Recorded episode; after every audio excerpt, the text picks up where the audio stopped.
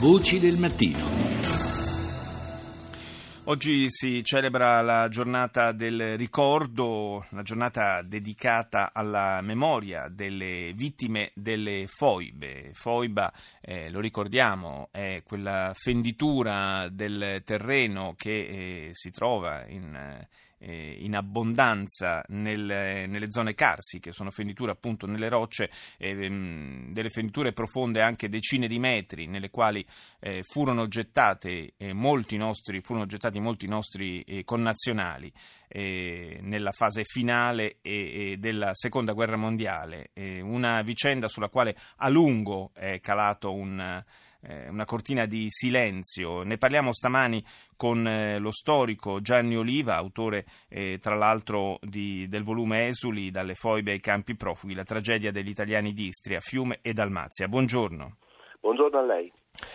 Dicevo, una vicenda eh, tragica, dolorosa, ehm, sulla quale per tanti anni, non, della quale per tanti anni non si è parlato. Ha fatto, eh, ha fatto comodo a molti eh, che non si parlasse della vicenda delle foibe. In realtà c'è stata una convergenza di interessi, possiamo dire. Sì, direi che ci sono stati tre silenzi che hanno rimosso le foibe dalla coscienza nazionale. Il primo è stato un silenzio internazionale perché quando nel 1800, 1948 il maresciallo Tito ha rotto i rapporti con Stalin, per l'Occidente è diventato un interlocutore e gli interlocutori non si mettono in difficoltà con domande imbarazzanti, certo. per cui più nessuno gli ha chiesto dei triestini o degli italiani di Istria scomparsi. Poi un silenzio di partito, perché il Partito Comunista di Togliatti aveva interesse a non parlare di foibe in quanto mettevano in evidenza le sue contraddizioni tra l'essere per un verso un partito nazionale ma in politica estera un partito internazionalista dove gli interessi dell'internazionale comunista prevalevano su quelli della nazione italiana e quindi l'annessione di territori italiani alla Jugoslavia era vista come un successo della, delle ragioni internazionaliste.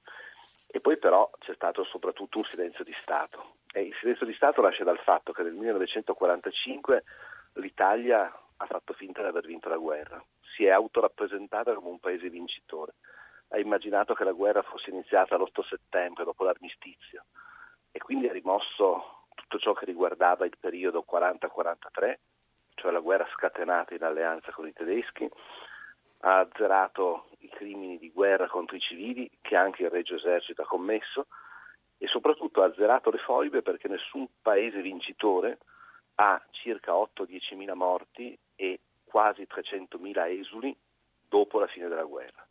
E quindi quella che è stata la più grande tragedia dell'Italia in tempo di pace, perché tutto quello che succede accade nei giorni successivi alla fine della guerra, quella che è stata la maggiore tragedia dell'Italia in tempo di pace è diventata una memoria soltanto della coscienza giuliana, confinata nel confine nord-orientale e ancora oggi stenta a diventare una consapevolezza di tutta la nazione. Sì, noi tutti gli anni ci soffermiamo su, su, quella, su quei tragici episodi perché certo. una, eh, appunto dopo troppi anni di silenzio bisogna assolutamente recuperare da questo punto di vista un po' di, di visione storica corretta. Eh, certo è una, eh, una, tragedia che ha cominciato a consumarsi peraltro ancora prima della fine della guerra, diciamo primi, eh, le prime esecuzioni sommarie sono scattate eh, subito dopo l'8 settembre, poi eh, il grosso diciamo, di, di, questi massacri eh, è stato successivo. Eh, uno degli elementi che ha sempre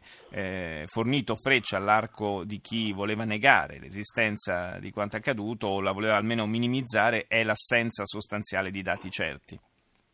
Ma sa, nei momenti epocali della storia i dati certi, le contabilità dei morti non ci sono, eh, non ci sono dati certi sulla quantità di eliminazioni che sono state fatte nella resa dei conti successiva al luglio dell'aprile del 45 in tutta l'Italia del Nord.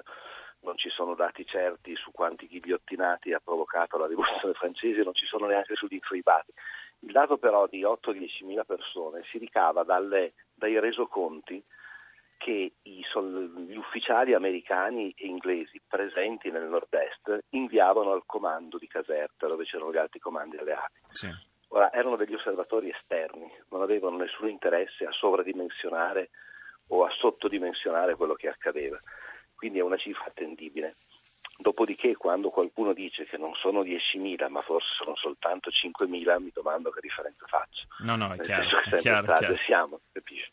È chiaro, fu comunque- furono comunque dei delitti efferati, tra l'altro eh, commessi anche con eh, modalità che l'abbiamo ricordato più volte, insomma, eh, erano particolarmente feroci. Non furono eh, magari i, i più numerosi quelli, quelli scaraventati vivi o appena feriti nelle foibe, ma insomma ce ne fu una, una percentuale, una discreta percentuale.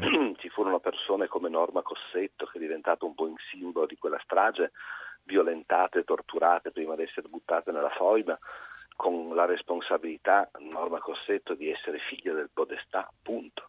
Nessun altro tipo di responsabilità vera, tra l'altro avvenuta nella fase iniziale, quella che lei ricordava prima, cioè l'autunno, settembre-ottobre del 1943, quando dopo il crollo del- dell'esercito italiano e c'è una zona, per l'appunto la zona del nord-est, che resta in qualche modo in vacanza di potere, poi più tardi arriveranno le armate tedesche e porteranno una forma diversa di organizzazione del territorio, ma in quel mese di vacanza di potere le formazioni titine eh, scendono verso le città della costa e perpetrano questa prima ondata di eccidi.